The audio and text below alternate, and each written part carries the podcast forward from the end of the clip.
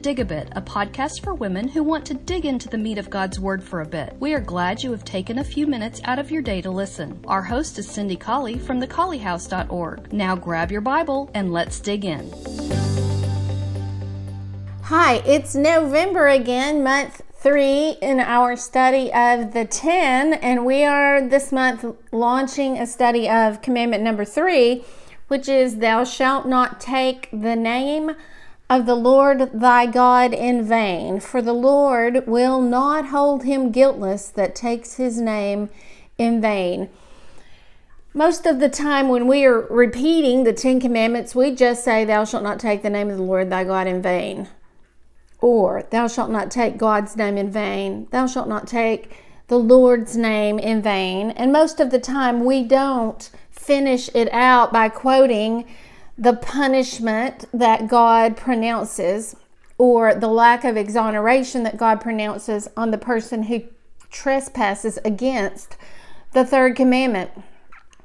I had you to look up the words, I believe, take and name and vain.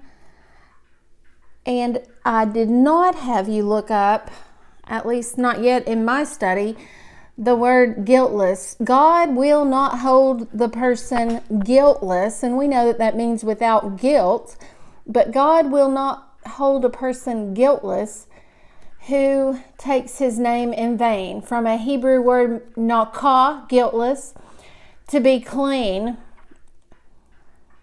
God will not allow that person who takes his name to be clean by implication to be bare, extirpated, acquitted at all. He will not acquit at all the person who takes his name in vain. That person will not be blameless. He will not be cleansed. He will not be free. He will not be guiltless. He will not be innocent. He will by no means be innocent. He will not be or be left unpunished.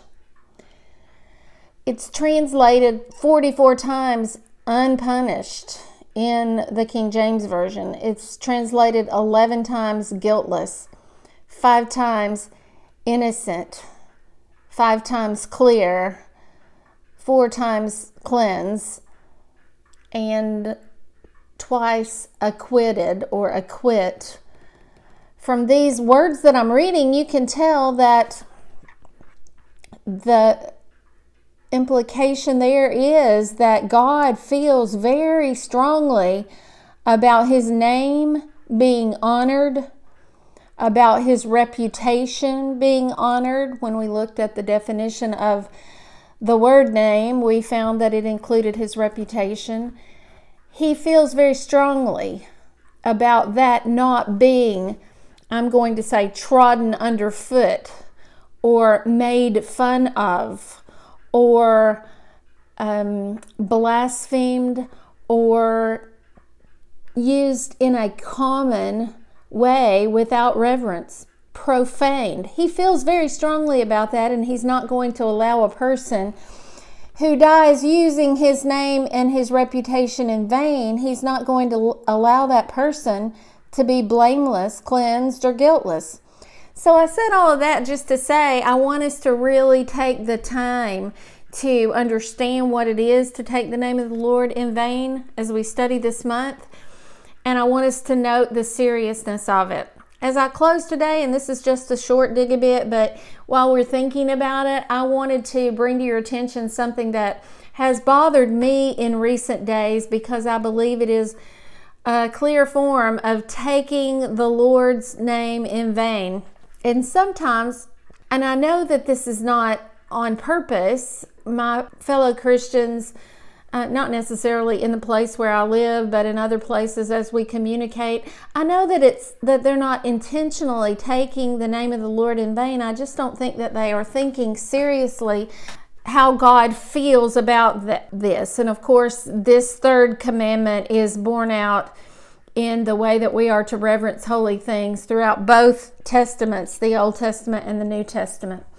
As we think about death and our appearance before the judgment and our lives after death in heaven or hell, I hear sometimes people who who wear the name of Christ, making fun of or laughing at or making jokes about the judgment bar.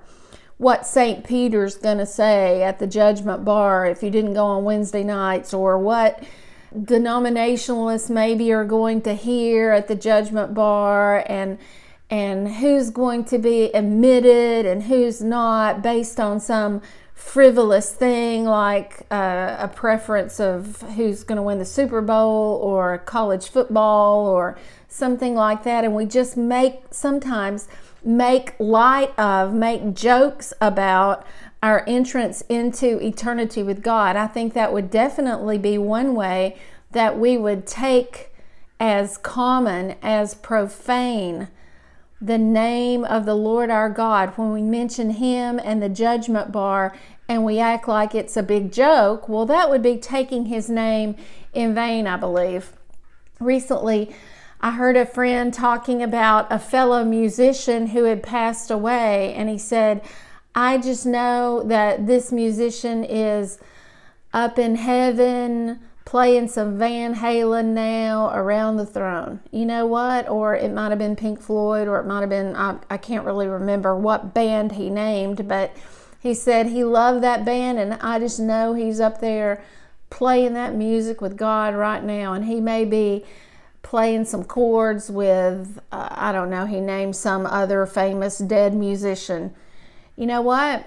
We shouldn't do that as Christians we should reverence things that are holy, and certainly being around the throne of our Father is holy, and we should not make light of it. We should not make jokes about it. We certainly shouldn't talk about people being in heaven who have lived ungodly lives here on the earth. That is not taking the most serious prospective event that's going to happen to all of us, it's not taking it seriously at all. It is taking what God has said and making a joke of it. And in that way, I believe that that is a violation of this command and of many principles in the New Testament. Just wanted to mention that one because it was fresh on my mind. And of course, as we go through the month, we'll be talking about different ways that we might take the name of the Lord our God in vain. Let's don't do it and let's have a great week.